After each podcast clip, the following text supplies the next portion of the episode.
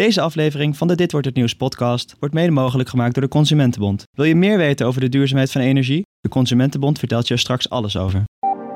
Goedemorgen, dit wordt het nieuws. Als je, als je gewonnen hebt en je hebt een hele stoere stare-down gehad, kan je achteraf zeggen: Ja, ik zag het al in zijn ogen, hij was bang en bla bla bla. En die stare-down gaat vandaag plaatsvinden tussen wereldkampioen kickbokser Rico Verhoeven en zijn uitdager Badr Hari.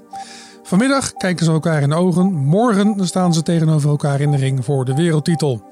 Straks praat ik erover verder met oud-kickbokser Remy Bonjaski. Mijn naam is Jan van Houten. Dit is de Nu.nl Dit Wordt Het Nieuws podcast van vrijdag 20 december 2019. Eerst kort het belangrijkste nieuws van nu. Dick Schoof wordt de nieuwe hoogste ambtenaar op het ministerie van Veiligheid en Justitie. Dat meldde de NRC op basis van bronnen in Den Haag. Schoof is momenteel de directeur van de AIVD, de Algemene Inlichtingen en Veiligheidsdienst, een functie die hij pas een jaar heeft.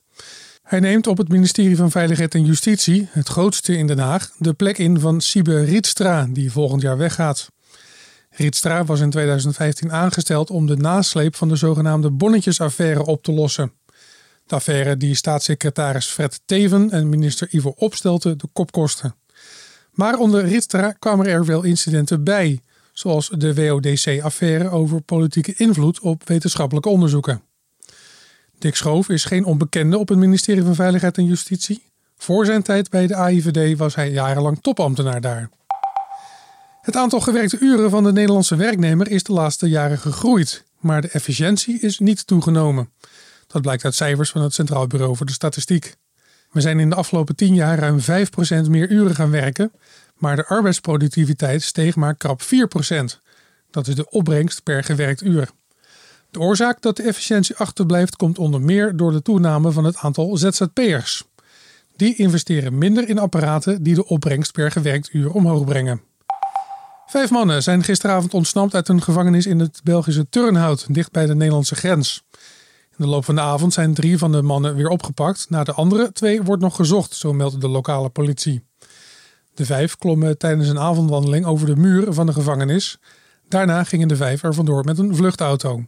Ze gebruikten bij hun ontsnapping geen geweld, zegt een woordvoerder van het Belgische gevangeniswezen. De identiteit van de ontsnapte gevangenen is niet bekend, ook niet waar ze voor zijn veroordeeld. Volgens een Belgische korpschef zitten er zware jongens bij. De Nederlandse bioscopen en streamingsdiensten als Netflix en Disney Plus moeten een vaste deel van hun Nederlandse omzet gebruiken om Nederlandse films en series te maken. Dat is een wens van cultuurminister Ingrid van Engelshoven en mediaminister Arie Slop. Ze schrijven dat in een Kamerbrief. Ze zijn bang dat Nederlandse producties anders ondersneeuwen in het grote buitenlandse aanbod. Bioscopen moeten in de plannen 3% van hun inkomsten afstaan. Voor streamingsdiensten is dat 6%, omdat die sowieso al veel eigen films en series maken. De percentages zijn nog mild vergeleken met bijvoorbeeld Frankrijk. Daar werd met Netflix onlangs afgesproken dat 20% van de aangeboden series en films Frans moest zijn. Netflix maakt al Nederlandse series, zoals Undercover. En dan het nieuws van de dag, of het nieuws van het weekend eigenlijk, want zaterdagavond is het zover. In het Gelredome in Arnhem staan Rico Verhoeven en Badr Hari tegenover elkaar in de boksring. Op het spel staat de wereldtitel kickboksen in het zwaargewicht. Rico Verhoeven heeft hij al negen keer met succes verdedigd.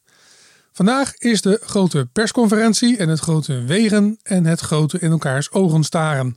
Over de twee vechters en over de wedstrijd praat ik met Remy Bonjaski. Hij is drievoudig wereldkampioen kickbokser geweest en heeft in zijn loopbaan Badr Hari al twee keer verslagen. Remy, goedemorgen. Ah, goedemorgen, hoe is het?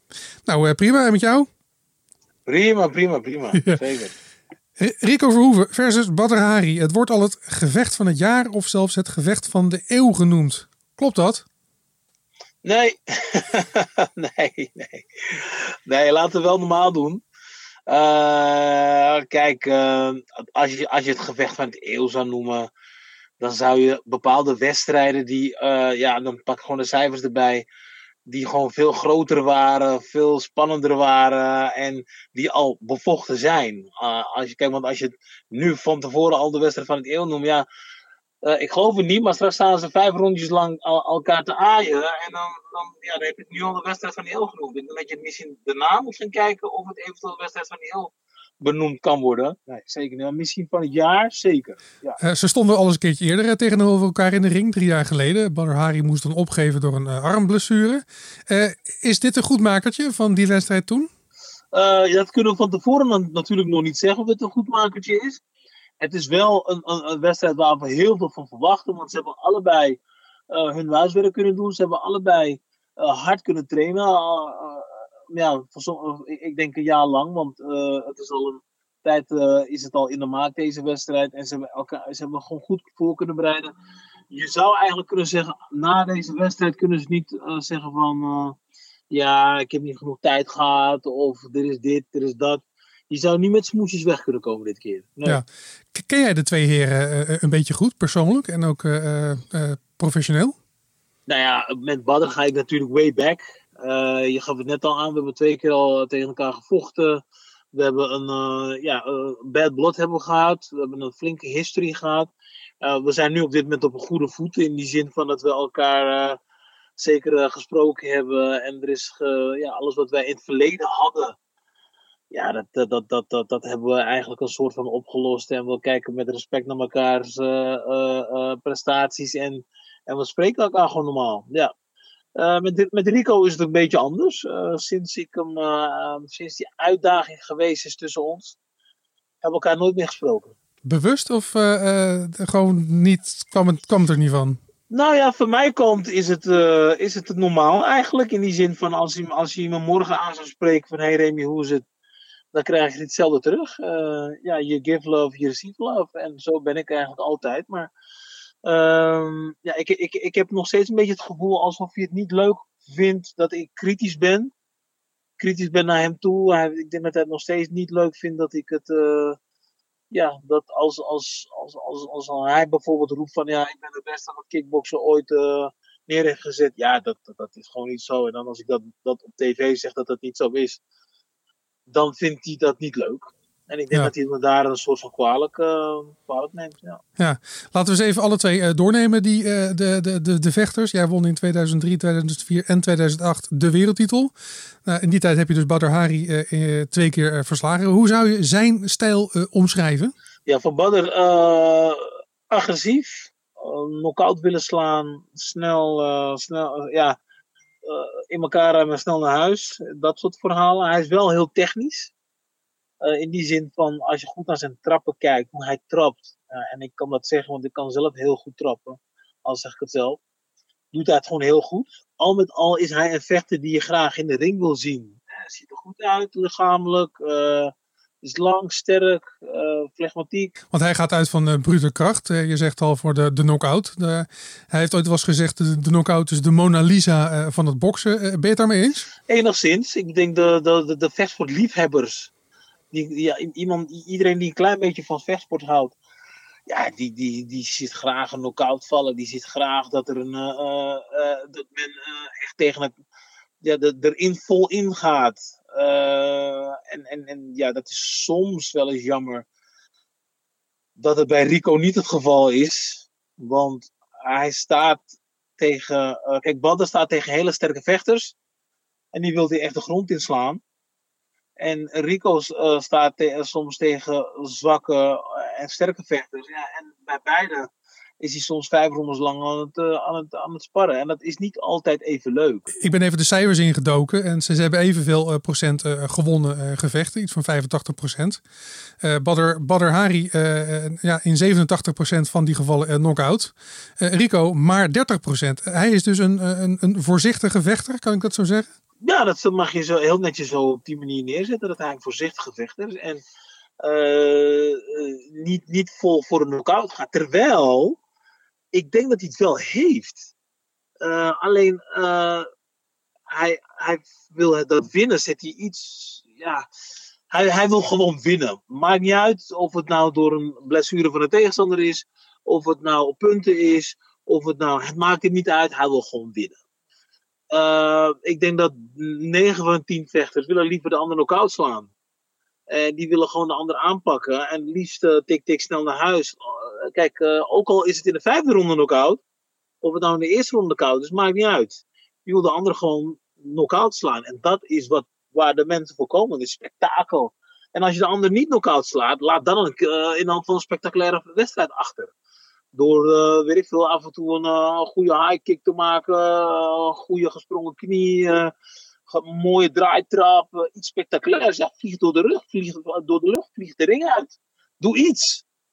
Maar laat de mensen in elk geval genieten als ze 1500 euro betalen voor een, voor een kaartje om vooraan te zitten. De tactiek van Rico heeft op zich wel geholpen, want hij is al jarenlang nu de ongeslagen uh, wereldkampioen. Ja. Uh, hoe, hoe zou jij uh, Rico benaderen als jij nu tegen hem zou moeten vechten in jouw, nou, als je nog in je, in je prime was?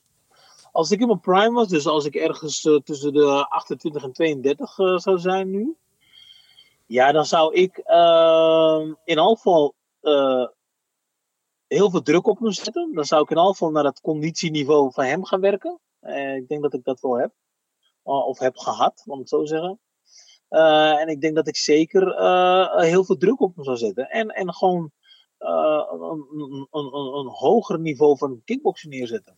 Ja. Vanmiddag is dan de, de stare-down tijdens een grote persconferentie. Is, is dat pure show of heeft het ook een functie? Het heeft enigszins een functie. Uh, je wil de ander een beetje intimideren.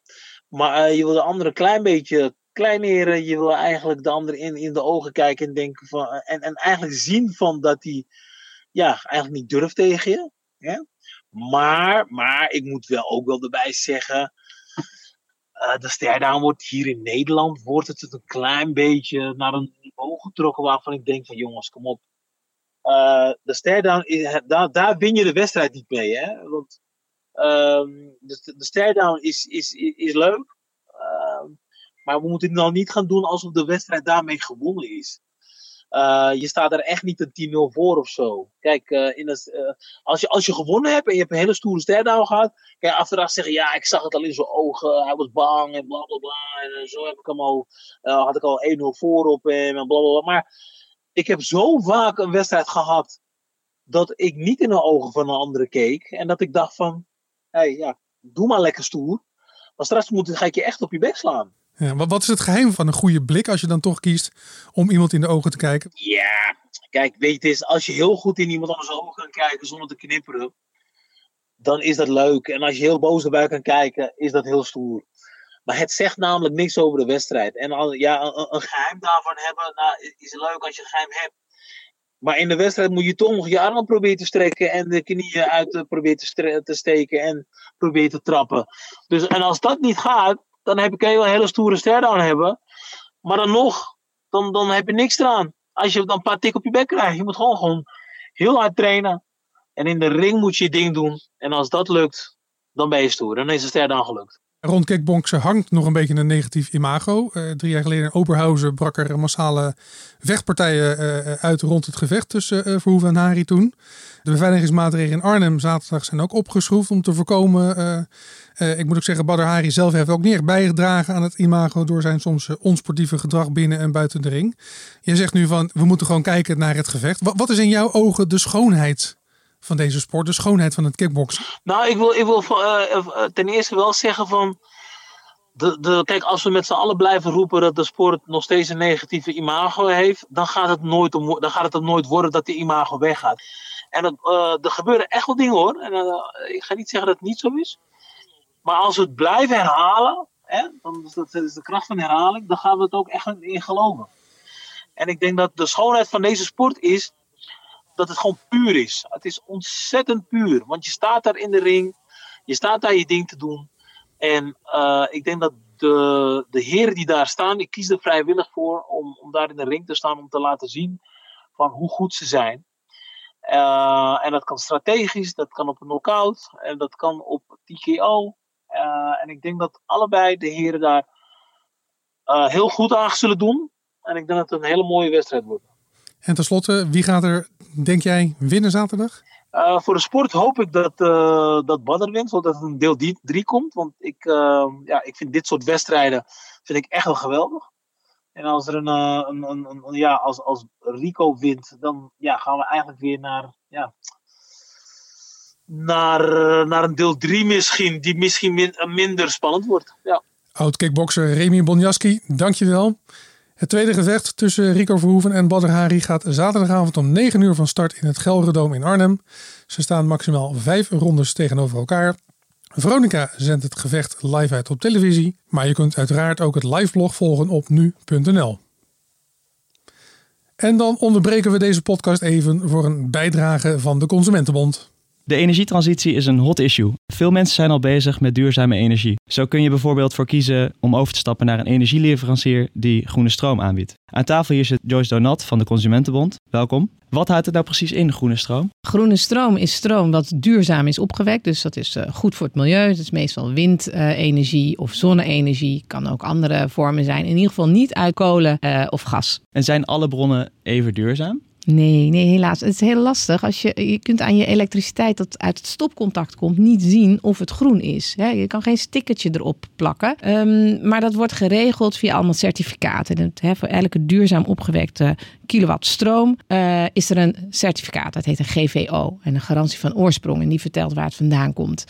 En dat zegt uh, dat je stroom bijvoorbeeld uit uh, Italië komt en uh, zonne-energie is. Of windenergie is wat in Nederland is opgewekt. Dus zo kun je zien dat het groene stroom is. En dan heb je ook nog iets wat mensen Schumelstroom noemen. Wat ja. zit dat precies in? Nou ja, dat zit hem dus in die certificaten, in die GVO's. Het punt is, je krijgt GVO's voor duurzaam opgewekte energie. Maar dat kan ook komen van hele grote waterkrachtcentrales die bijvoorbeeld in Noorwegen staan. Die, uh, die waterkrachtcentrales die staan daar al decenniaal, 50, 60 jaar. En uh, ja, dat doet er op zich niet zo heel veel meer voor de verduurzaming van ons stroomaanbod zoals het nu is. Maar die Noorden die gooien die GVO's die certificaten wel op de markt om te verkopen. En die zijn heel goedkoop, want die Noren hoeven hem zelf niet. En dan kan het dus zo zijn dat een energieleverancier uh, zelf grijze stroom uh, produceert, maar het eigenlijk vergroent door zo'n GVO van de Noorse waterkrachtcentrale op te plakken, die heel, go heel goedkoop is. Dat noemen we Schumelstroom. En hoe worden in Nederland energieleveranciers dan beoordeeld op duurzaamheid? Ja, wij, wij testen al jaarlijks samen met Natuur en Milieu en, en Greenpeace en WISE... testen we elk jaar de duurzaamheid van energieleverancier. En dan kijken we niet alleen naar het product, hè, want je kunt bijvoorbeeld Hollandse windstroom afnemen als product. Maar we kijken naar de leverancier. Wat doet hij? Uh, waar investeert hij in? Wat voor stroom levert hij? Wat voor stroom produceert hij? En uh, sluit hij bijvoorbeeld ook uh, kolencentrales die hij heeft nou, je krijgt punten voor duurzame stroom. Voor wind- en zonne-energie krijg je meer punten dan voor waterkrachtcentrales. Biomassa is ook een soort van groen, maar daar is heel veel discussie over. Dus daar hebben we dit jaar ook geen punten voor gegeven. En zo komt er een eindcijfer en dat zegt van nou, deze uh, leverancier is groen, deze is een beetje groen en deze is grijs. En waar moet ik zijn als ik behoefte heb aan meer informatie over duurzame energie? Nou, je vindt ontzettend veel informatie op de website van de Consumentenbond. Ga gewoon naar consumentenbond.nl/slash energie. En uh, je kunt ook naar de energievergelijker. En dan kun je zelf ook aanvinken van dat je groene stroom heel belangrijk vindt. Nou, en dan kun je prijzen vergelijken. Dat is natuurlijk ook heel fijn. Dankjewel. Graag gedaan. En wat gaat er verder vandaag gebeuren? Wat is de nieuwsagenda voor deze dag? Na zes jaar komt er vandaag een einde aan de Urgenda klimaatzaak tegen de staat. De zaak werd in 2013 aangespannen door de duurzaamheidsorganisatie Urgenda samen met 900 mede-eisers. De groep vindt dat de staat meer moet doen in de strijd tegen klimaatverandering. Ze eisen onder meer een flinke emissiereductie. In 2015 kreeg Urgenda deels gelijk van de rechter. De staat verloor vervolgens het hoger beroep en ging in cassatie. Vandaag is dan de finale uitspraak. Vanavond is de laatste aflevering van Pauw te zien. Twee weken geleden kondigde Jeroen Pauw aan om te stoppen met zijn dagelijkse talkshow. Hij was vijf jaar te zien op de late avond, afgewisseld door Eva Jinek, die naar RTL is gegaan. Begin januari wordt Pauw opgevolgd door de nieuwe talkshow Op 1 met wisselende presentatoren. Jeroen Pauw is als producer nog wel betrokken bij dat programma. En vandaag stemt het Britse lagerhuis voor de vijfde keer over een Brexit-deal. Het wordt niet zo spannend, want de kans is groot dat de deal van premier Boris Johnson nu wel wordt aangenomen. Na de verkiezingen vorige week heeft zijn conservatieve partij een ruime meerderheid. Op 31 januari volgend jaar treedt het Verenigd Koninkrijk dan uit de Europese Unie. Johnson geeft zichzelf dan 11 maanden om een deal met Europa te maken. Zo niet, dan wordt het een harde brexit. Het weer. Deze ochtend trekken enkele buien van het zuidwesten naar het noordoosten. Later op de dag klaart het op, maar er blijft kans op een bui. De maximumtemperatuur ligt rond de 11 graden. Er staat een matige tot krachtige zuidoostenwind. En dan nog dit. Gisteren overleed dichter, jazzliefhebber en markant Rotterdammer Jules Deelder. Hij is 75 jaar geworden. Als eerbetoon laat ik hier nog even een stukje van zijn poëzie horen. Jules Deelder las het voor tijdens het Poetry International Festival in Rotterdam in juni van dit jaar. Het heet, hoe toepasselijk, De Dood. De dood is stuk, de dood is kruis, de dood is munt, de dood is droog, de dood is, is door, de dood is piep, de dood is knor. De dood is vier, de dood is trots, de dood is trouw, de dood is hons, de dood is schots, de dood is scheef, de dood is ach, de dood is wee, de dood is niks, de dood is bluf, de dood is mist, de dood is lucht, de dood is punt, de dood is uit, de dood is kut. Heel Nederland rouwt om het heengaan van de Rotterdamse nachtburgemeester, zelfs aardsvijand Amsterdam. Een graffiti-artiest heeft een ode aan Deelder gemaakt onder de Amsterdamse brug in Amsterdam-Oost. Mokum groet Deelder, we hebben genoten, staat erbij. En tot zover de laatste reguliere ochtendpodcast voor dit jaar op nu.nl. Vanaf maandag gaan we terugblikken op 2019 met een reeks specials.